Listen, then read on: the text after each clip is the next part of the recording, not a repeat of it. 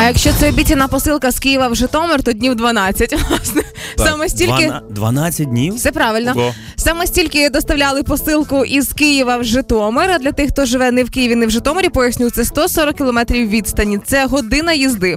А, написала про це в себе у Фейсбуці Житомирянка Людмила Жукова і сказала про те, що от е, пошта б'є рекорди, доставка посилки в м, 12 днів. І я зрозуміла, стоп, можливо, посилка йшла реально пішки.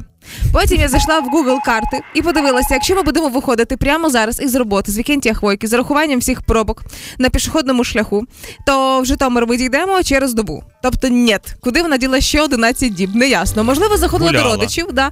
можливо, зайшла до куми. Знаєш, це як завжди. Ти їдеш додому, а потім маєш об'їхати всіх. Та сама ситуація, очевидно, сталася із посилкою. Прикинь, смешная штука, что посылка выпала, и машина ехала, ездила туда-обратно, ну то есть они каждый день доставляют, и водитель ездил такой, смотрит на обочину, такой, да ну не. Туда-сюда, просто ездил несколько дней, а потом решил остановиться Ага. просто на 10 день. Ну вот.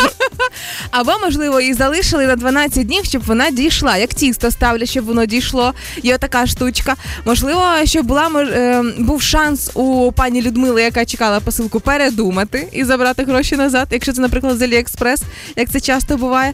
Або вона таким чином повинна була е, наштовхнути на обдумані покупки. Я не знаю, як ще можна виправдати пошту за 12 днів доставки. Е, слухайте, мене наштовхнуло на думку про те, що там, напевно, працює колишній винороб, Чого? Ну він впевнений, що витримана посилка стає кращою. А, Ну, чим довше, да? Да, да, чим довше вона д- дійде, от тим вона стане ну прям супер. Еще очень важно, что было в посылке, потому что мне какая-то мама на Пасху отправила яйца и Пасхи, а меня не было в городе.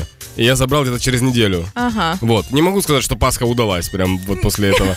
А еще я нашел новость о том, что с июня 21 года можно заказать доставку свидетельства о рождении через Укрпошту. О, Вот. И я типа думаю о том, что ребенок на 18-летие получает доказательство того, что это его родители, як получается. символічно. Це Да. так символічно. Ребят, є актуальний доказ. Я розсекретив це все, чому посилка йшла два- м, 12 днів. Чого? Е, тому що вона проходила самоізоляцію. Ось і все. А. Ну, ти розумієш, карантинні обмеження, це стосується всього абсолютно, Навіть ПЛР-тест? посилок. Да. Даже посылка социально ответственная.